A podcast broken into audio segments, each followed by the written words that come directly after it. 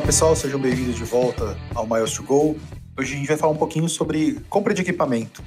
Como vocês viram na descrição do nosso título hoje, quem não tem talento compra equipamento.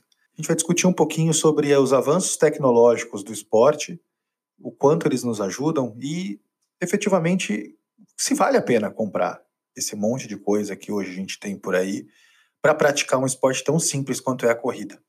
Será que a gente está dificultando a prática do esporte, tornando ele mais complexo e polemizando ou criando problemas em algo que não existe? Ou será que essas invenções tecnológicas elas estão aí para ajudar a gente mesmo e para fazer com que a gente pratique o esporte de forma melhor e por mais tempo? Bom, a corrida desde sempre é um esporte muito simples, naturalmente praticado pelas crianças, naturalmente feito nos países mais pobres do mundo. Então, acho que esses dois argumentos já mostram que não, a gente não precisa de equipamento para praticar a corrida na sua essência. Não existe necessidade de comprar o melhor tênis, não existe necessidade de treinar na melhor academia e nem de treinar na melhor assessoria. Então, o esporte por si só, a prática da corrida pura e simples, ela é possível sem comprar um tênis de placa de carbono, ou sem treinar na melhor academia do bairro, ou sem treinar com esse treinador, passar na melhor nutricionista, comprar os suplementos, enfim. Eu acredito que muitas vezes quando a gente vai buscar soluções fora do que é basicamente comer e treinar, é porque alguma coisa está faltando em relação ao que a gente acredita no nosso processo. Por que eu vou falar isso? Muitas vezes quando eu fui buscar soluções, seja ela suplemento, seja ela equipamento, seja ela mudanças de academia, treinador e coisas do tipo, nesses momentos era porque eu sentia que eu precisava de algo mais que não estava em mim, ou seja, uma motivação. Acreditando que aquela mudança, seja ela de comprar um tênis novo, ir para um treinador novo, uma academia nova, me inscrever numa prova ou coisas do tipo, fossem o pontapé inicial para eu me manter treinando e me manter motivado. Eu acredito, por experiência própria, falando de mim, que na maioria dos momentos em que eu olhei para fora e não simplesmente em cumprir a minha planilha de treino e simplesmente treinar, era justamente porque eu não estava fazendo 100% daquilo que era necessário para evoluir. Então eu comecei a criar atalhos, seja ele mudar a nutricionista, comprar o suplemento tal, comprar o tênis tal, para ver se eu precisasse de 100% de esforço, para ver se os 70% do esforço que eu estava fazendo seja completado por esses 30% que eu iria, entre aspas, comprar. Então, o que eu vejo muito hoje são pessoas fazendo como eu já fiz e, eventualmente, também faço, às vezes. Que é justamente comprar coisas que me ajudem a ter a convicção de que eu estou no caminho certo em termos de treinamento. Então, um tênis novo vai fazer com que eu me sinta mais confortável para treinar, vai fazer com que eu me sinta mais otimista que meu treinamento e meu esforço vai dar certo. Um suplemento novo, ele vai fazer com que eu não tenha fome, com que eu não tenha mais aquela fadiga no final do treino, enfim. Eu acabo depositando em situações extras, não diagnosticadas por um profissional, foram simplesmente da minha cabeça, coisas que seriam resolvidas simplesmente por treinar mais. Então, eu acho que hoje na corrida a gente tem tido muitos atalhos não relacionados ao treinamento que nos seduzem a querer comprar talento, querer comprar um atalho para chegar no nosso objetivo. E o que eu tenho percebido também muito é cada vez mais é mais fácil, cada vez mais se torna mais caro. E mesmo assim, a gente vai lá, a gente investe no tênis, a gente compra o suplemento que vai usar uma semana e depois desiste, porque a gente sabe no nosso íntimo o que melhora treinar, o que melhora o desempenho. É treinar. É treinar, é dia após dia, é repetição, é rotina. É isso que melhora treinamento. Não é comprar o tênis novo, não é comprar a camiseta nova, não é mudar de nutricionista, não é comer a granola da marca tal. O que melhora, o que evolui é treinar. Quando você chega num nível que, particularmente como amador, acho que a gente não chega, que é escolher alimentação, pesar alimentação disso, daquilo, ou comprar o tênis XYZ com a tecnologia aí, não vai mudar. Vai mudar se a gente fizer mais força no treino, se a gente se esforçar mais. É óbvio que eu estou falando de comidas e de tênis que sejam minimamente razoáveis. Eu acho que de um nota 8 para um nota 10, para um corredor animador, um tênis não vai fazer a mínima diferença. Assim como uma alimentação regrada, obviamente comendo as quantidades corretas para te manter no peso que você tem para fazer o seu melhor no treino, não vai ser a granola, o suco, a batida de beterraba da marca XYZ que vai fazer com que você tenha rendimento. A gente está numa rotina muito perigosa de ter os nossos profissionais não como inspiração, como modo de vida. E profissional, eles são o que eles são porque eles vivem do esporte. E que vivem do esporte especialmente não só no levantar, treinar, comer e dormir pensando no esporte. Eles vivem a essência do esporte. E a essência do esporte é o minimalismo. Quando a gente olha um Kipchoge, que hoje é referência para todo mundo, usando um tênis de placa de carbono, porque ele tem um patrocínio de uma marca, ele precisa mostrar o tênis que ele está usando. Mas para ele ter a condição de um dia ser a pessoa que representa o tênis de placa de carbono, ele já correu com muito tênis de qualidade inferior e ele já correu com muito tênis nota 8, que para ele está ótimo. O nota 10, entre aspas, não faz nenhuma diferença para um cara amador. Para um cara profissional que já comeu bem, que já se exercitou, que já chegou na parte física no 100%, aquela vantagem que vai fazer o cara ganhar uma prova, uma Olimpíada, uma medalha, pode ser que venha do tênis, pode ser que venha de algo diferente. Para esse cara que é profissional, que é o melhor do mundo, para nós que somos amadores, na grande maioria das pessoas, é o treinamento que vai fazer com que você evolua. É a sequência, é a repetição.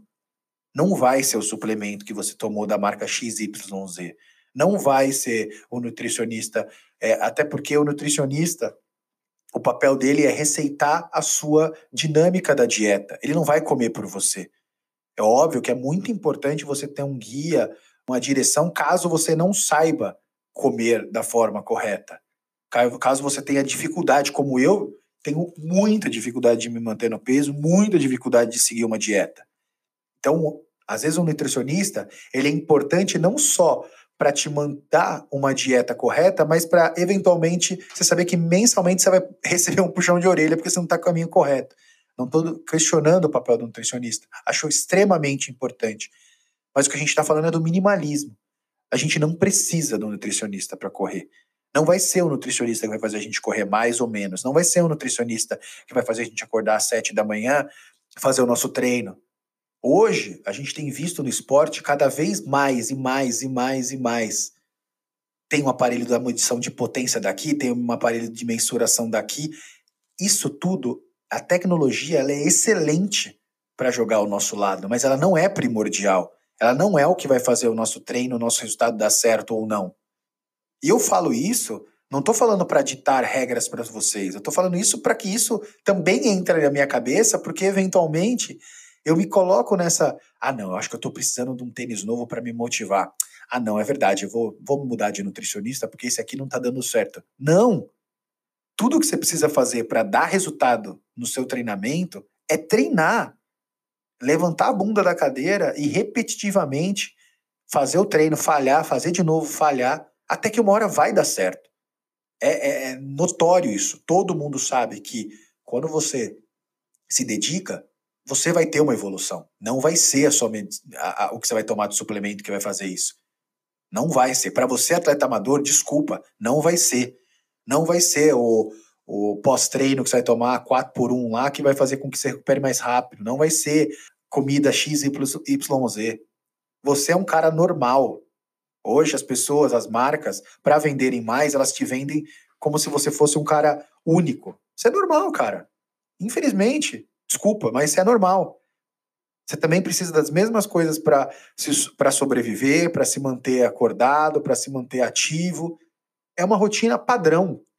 Tem um peso adequado, claro, mas a comida e tudo mais. E outra, Quem melhor que você sabe o que funciona ou não para você?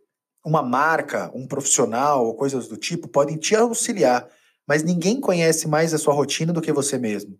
Ninguém sabe que você comer banana amassada com aveia e canela de manhã vai te dar dor de barriga, ou vai te dar enjoo, ou não vai ficar legal para você num treino longo.